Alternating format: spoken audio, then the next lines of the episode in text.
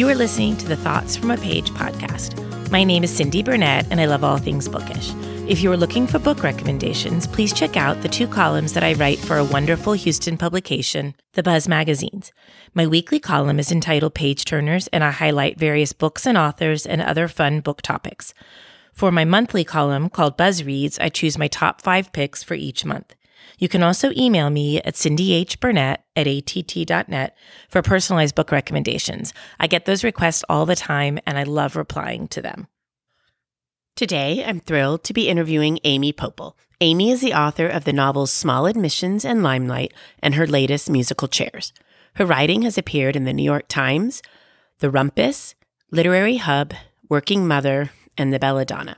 She and her husband have three sons and split their time between New York City, Germany, and the wilds of Connecticut. I hope you enjoy the interview.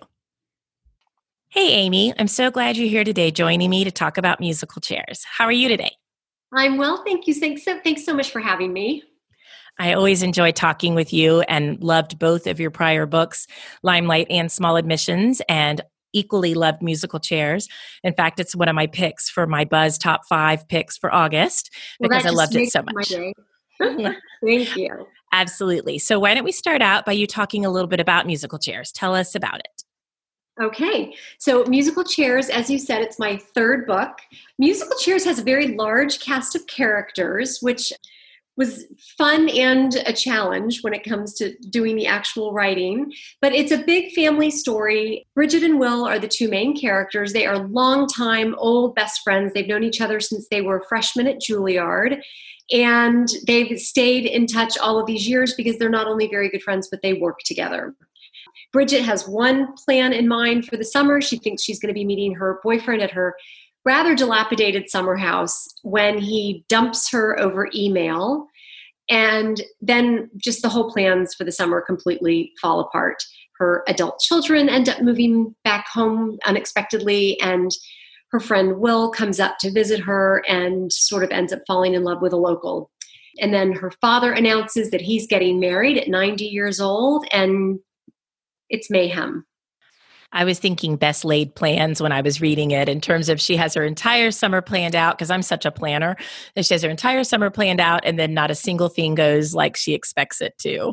Not a single thing. And she then has to sort of think to herself, as we've all done recently, well, if things aren't going to go the way I expected them to do, what now? What do I do now? And she has to really start fresh and plan her summer all over again, which is a challenge because her work is on hold. I wrote all of this way pre coronavirus, but it is interesting how a lot of what happens to Bridget has happened to me recently. So I think while the book is definitely fun and a nice escape from what we're all living through at the moment. I do think there are also some very funny parallels to what Bridget goes through in the book and what my life has been like lately. Well, I thought that too as I was reading it because I was reading it in the middle of the pandemic. And I thought, oh, this is kind of interesting. It, I knew you had written it ahead of time because I had hosted you with Susie for Limelight. And so we talked some about the book then. And I was first very happy to see it you know make its way out there and read it enjoyed it but also just thinking oh that's interesting that almost not a premonition but it just ended up kind of being very relevant to what we're going through yes i mean there is something about a family being not trapped together exactly but but sort of finding themselves all under one roof again it's something that is the norm when your children are small, but when they get to be older, you sort of think you've hit a certain empty nest phase of your life and that your um, relationship with your kids is going to be a little bit less intense as when they were high schoolers. So to return to that is just for me it's great comedically because there's just a lot of room in there for humor of having adult kids living at home but it's also something that a lot of people are going through, either because of the virus or just anyway, because a lot of kids are having a slightly harder time getting off the ground these days. Well, that's true too. Even if there hadn't been the coronavirus, I do think you're right. A lot of kids are grown and are having to move back home. But I think it is particularly relevant for all of us who had at least a child or two out of the house that are suddenly back in the house and you're finding yourself in a totally different situation than you expected. Yes. And they find themselves regressing, and you find yourself wondering do I be bossy? Do I be a mom? Do I tell a 26 year old to put his cereal bowl in the sink? Or, or clean their room? yeah.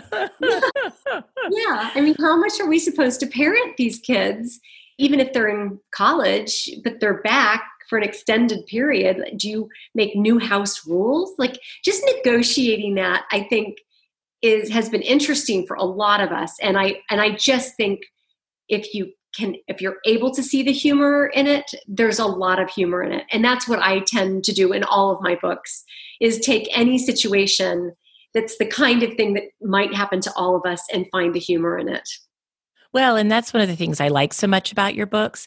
And I'm always surprised when I read one because I feel like that is the perfect book. There's a lot of depth to it, but it's also funny. You bring out a lot of human the human side to people, but a lot of things that are happening to all of us. And I wish that there were a lot more books like this. And I feel like the market has gotten so specific like you've got to have a thriller that's a domestic thriller or you've got to have this that they too much classification and i think we need more books like yours so i'm always happy when your book comes out because i think they're so important for fiction and just for people to read it's a great insight into life. Well, that certainly makes my day. this is the thing I like to hear more than anything. It's really the only thing I can write. I don't I I love reading thrillers. I couldn't write a thriller. I love reading historical fiction. I could not write historical fiction, but I can write families and friends and dysfunctional people and just situations that are things that a lot of us have experienced and just seen the humor in it while also recognizing that the relationships between all of us like those relationships matter. So it doesn't trivialize like i think that for a book like this to work you have to focus a lot on character because if the reader doesn't care about the people you've kind of lost your audience right there. So part of it is just getting to know the people just really the work for a person writing historical fiction is all of that research that they have to do which would completely overwhelm me. For me, the work that I have to do is I have to get to know these people as well as I know my own family. Like I have to really figure out almost everything about them, even if it doesn't end up in the book. Because if I don't understand who they are, why they behave the way they behave, what happened in their past to make them the way that they are, then the whole thing can fall apart. So that's that's sort of where the work for this kind of fiction comes in. Well, and that was going to be my next question. How did you come up with the subject matter for this book? I mean, how did you create these people? Where did the idea for them come from? Well, I have to say that probably the one of the main things that happened that made me want to write this book is that my kids ended up really musical and I'm not. And I have spent so much of the last 25 years, well, 26 years, raising my kids, carting them from one music lesson. My kids are not sports kids. They don't i don't do the i don't do the lacrosse team stuff the ice hockey mom stuff. I, I am a music mom. So i have spent so much of my time sitting outside of rehearsal rooms sit, um, watching my kids prepare for auditions. Two of my kids actually went to music schools. One went to berklee college of music. My youngest is studying musicology at nyu right now he went to an arts boarding school so i've spent so much time watching and admiring very musical people, having none of that talent myself. So I started thinking about chamber groups when my youngest son was put in one because I just was looking for something, you know, I, I'm always looking for sort of an interesting dynamic.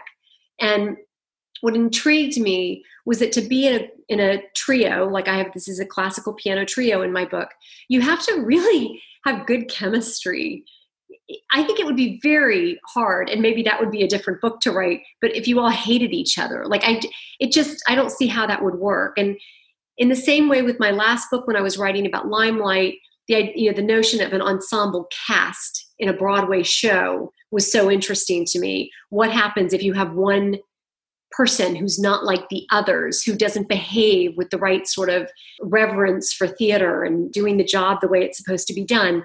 So with this, I thought different different characters and different attitudes about work and about money and about um, the purpose of what they're doing. So it, originally it was a quartet. I ended up changing it to a trio because trios are just more interesting. So I made that change. So that was one of the things is that I decided to ground these characters in the world of classical music. The other thing that just was sort of on my mind because of the age that I am probably, but I just remembered when Harry met Sally and I remember Harry saying men and women can't be friends because the sex always gets in the way. and I started, you know, as I was writing this book and I was thinking about doing this very wonderful male female friendship, I immediately started thinking, but wait, does the sex have to get in the way? And I won't tell you what happens. I won't tell your listeners what happens between, to, you know, in terms of the relationship between these two people. But I was sort of exploring that question. Do they have to fall in love at the end? Should they not fall in love at the end? At what point do you cross a line in a friendship where now you know that's behind you? We're never going to revisit that, or maybe we'll never visit it to begin with. So, male female friendship, that was another thing that I just really wanted to sort of try to tackle. And the last thing, of course, is just being an older mom with older kids and having them under the same roof. Well, all of those are very interesting topics. And I definitely agree with you. I think a trio versus a quartet, just because three always seems to odd number and all of that. But I also think, and that's interesting, the comparison to Limelight, because I hadn't really thought about it. Limelight remains one of my very favorite books. I recommend it all the time to people.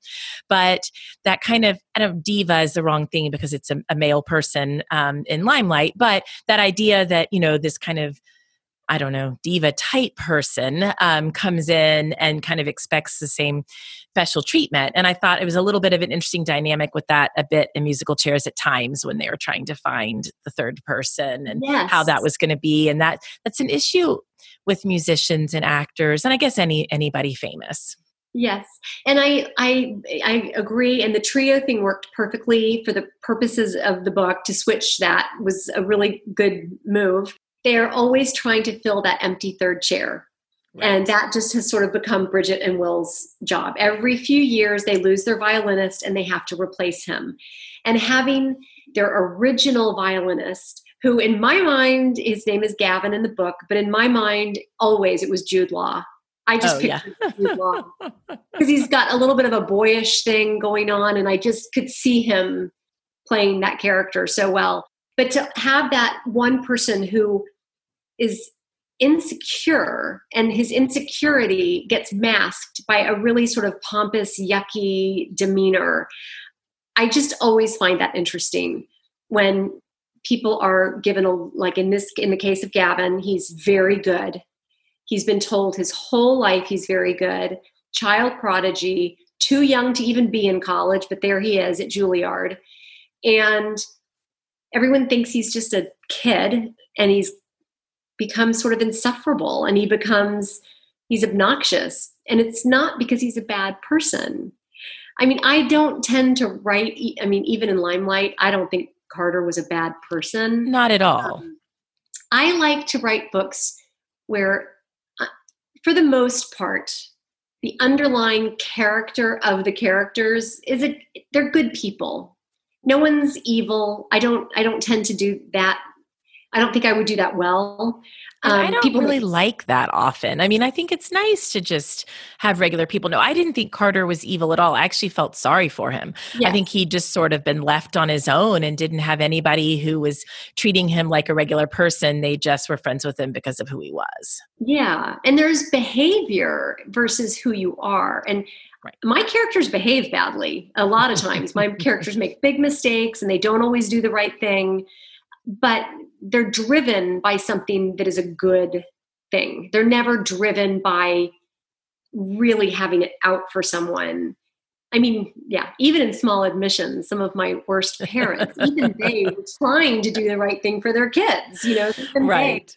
Well, and I mean, you see those people. I see those people. I mean, I think, you know, that that's I think why that book resonates well with so many people that they're like, wait a minute, I see those people all the time in my regular life. Well, but again, I agree and even I've been that person. Yeah, exactly. Like when yes. you realize that's the kind of mistake that I've made. I've had. I remember somebody said to me once that it it was hard for them that the main character in Small Admissions struggled so much after a breakup And I was like, I've been there. Like I've fallen apart before. I'm just, I don't know. Most of the people I know have flaws and make bad decisions, but they're still good people. They're still people that you love who are in your big friendship circle or in your family or whatever. And we don't discount them in real life, so I don't think we should discount them on the page either. Oh, I agree completely. I mean, I can think back on times where I made choices that I now think, why did I do that? So certainly, I mean, nobody's perfect. And I think that's the beauty of your books is understanding that and realizing everyone makes mistakes. And yes, no one's a psychopath, thankfully, right. but they are making maybe a poor choice here or because they're just done with a breakup or they've lost their job or I mean, whatever it is, I just think that's human nature. And it's great to see that portrayed in that way. Yeah, and I enjoyed just learning a little bit more about the trio and the way they interacted and also the music they chose and all of that. Tell me a little bit about how you researched and, and wrote that portion of your book. So I'm so fortunate because I have a live in music tutor in the form of my 20 year old. I mean, he's just fantastic. We just wrote a list. I, am sorry that I can't, I think it's coming out on Frolic, I'm pretty sure and I had to get him to write it with me because I did not grow up with a classical music education. I was not taught an instrument. I can't read music. I can barely carry a tune. And the worst part about me is that I don't even have particularly good taste in music and I don't have an actual ear for it. So if you play something for me, I'll appreciate I love going to the symphony. I love to go to the symphony. But if you say to me yesterday, hum for me what we heard last night, I can't do it. Oh, I couldn't. I can't do, do it. I don't have a brain that can retain that. I, I and I think it's something to do with at what age you're exposed to things. And my I don't have I don't seem to have the architecture in my brain to memorize and be able to replay a piece of music that I've only heard like once or twice, for example. It's different with pop music, things that we listen yeah. to on the radio right. all the time.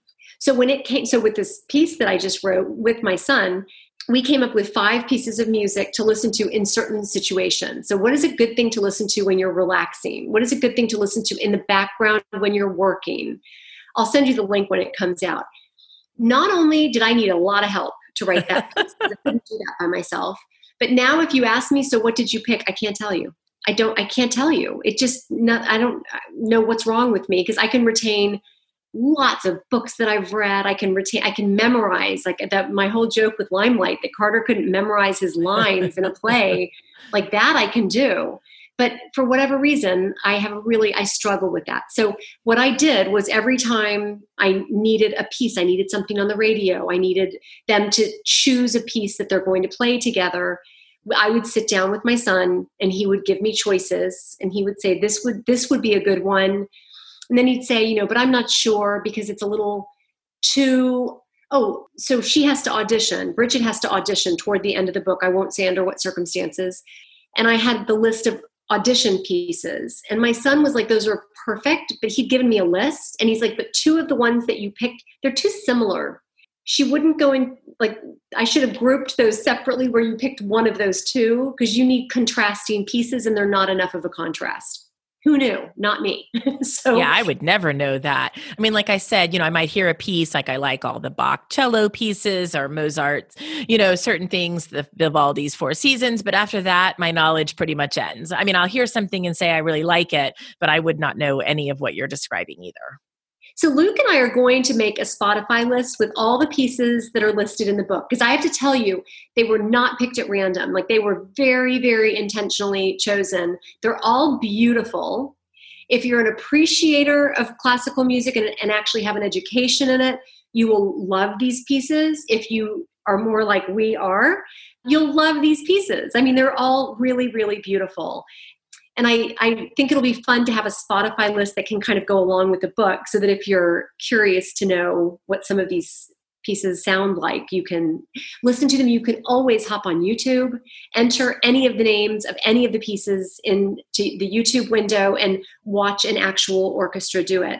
In fact there's one piece in the book that's sort of about in the middle of the book. It's a mendelssohn piano trio piece that is listed. Don't ask me which one it is because I don't remember.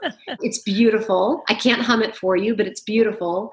And I believe that the musicians that I listed in there, you can actually see them on YouTube playing the piece. Oh, that's so, very cool. I can't wait yeah. for your Spotify playlist. That sounds yeah. like a ton of fun. You'll have to send that to me. I will. Because I will. that will be a good accompaniment for the book. Absolutely.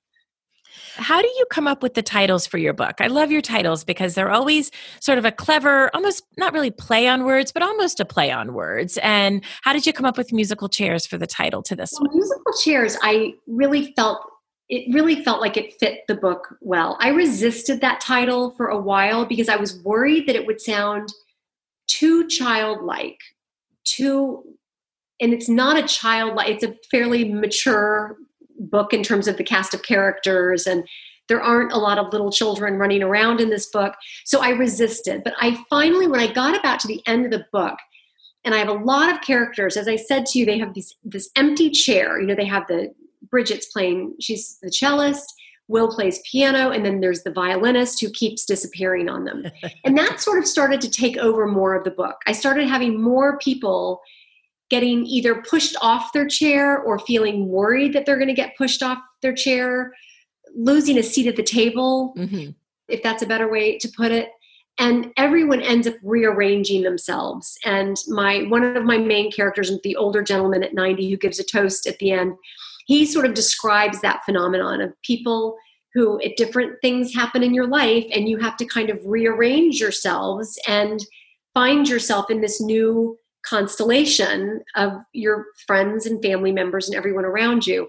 There are a lot of people in the book who get physically moved from one place to another, kicked out of their normal spot and put maybe with a little bit of discomfort, maybe it's an upgrade, whatever, into some new role that they haven't played before. So that seemed to fit so well. So so I stopped resisting and I thought actually it's kind of perfect.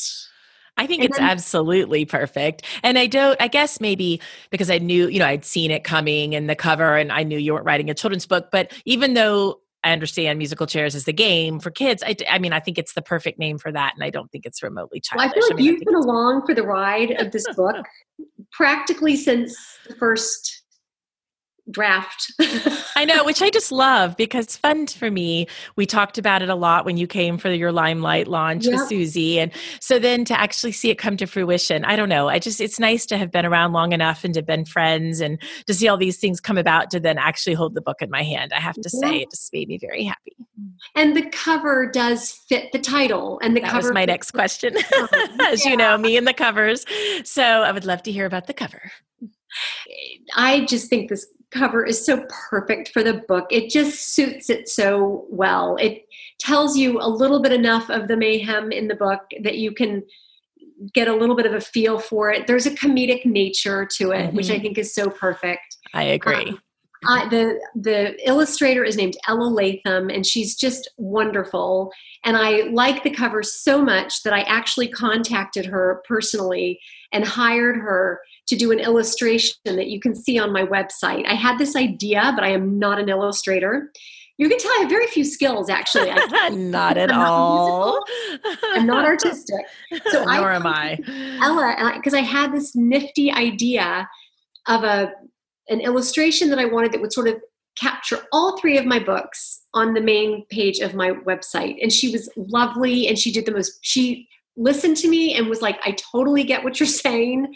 and sent me back these pictures that were just absolutely perfect just oh, perfect. Good. I'm so, going to have to look because I haven't been on your website in a while. Now, is she the same one that did Limelight and Small Admissions, or is that somebody different? Not actually. Okay, she's not. She's new with Small Admissions, and they just did. I think they did a great job. I love the fact that the cat tail wraps around the spine of the book. I love that there's not just a wine glass, but there's a spilled wine glass, which is just kind of perfect also. Yeah no, i loved the spilled wine glass too. I thought that was perfect. Yeah.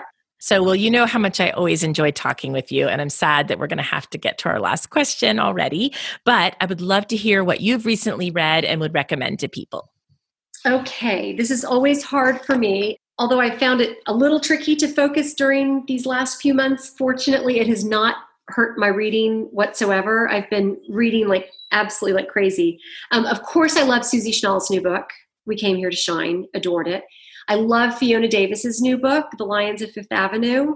I really loved Terry McMillan's book, It's not all down here, downhill from here. If you liked Waiting to Exhale, if you're a fan of Terry McMillan, you will love this one. Her main character is 68 years old. She's just having a birthday, and tragedy strikes.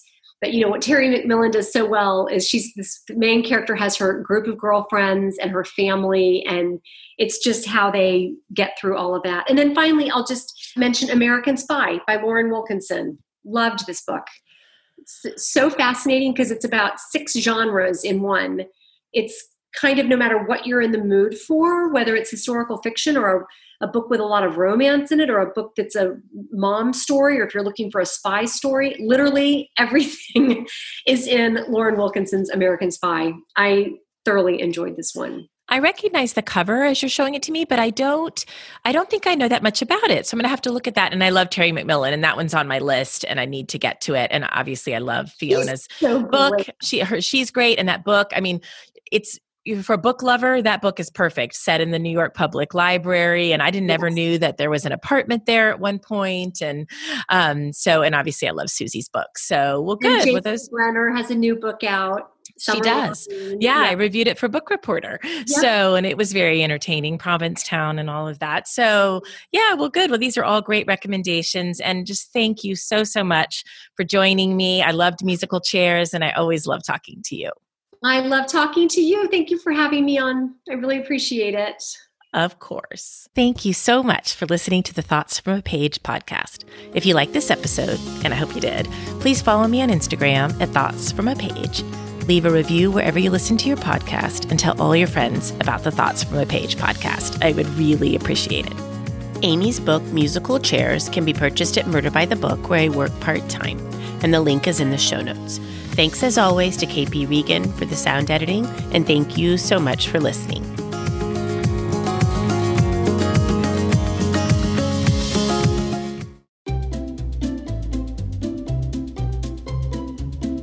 Hello, and welcome to Novel Conversations, a podcast about the world's greatest stories. I'm your host, Frank Lavallo, and for each episode of Novel Conversations, I talk to two readers about one book. And together, we summarize the story for you. We introduce you to the characters, we tell you what happens to them, and we read from the book along the way. So if you love hearing a good story, you're in the right place. Our ninth season is coming this fall. Tune in to hear from some of the all time great authors Charles Dickens, Jules Verne, F. Scott Fitzgerald, and more. Subscribe to Novel Conversations wherever you listen to podcasts.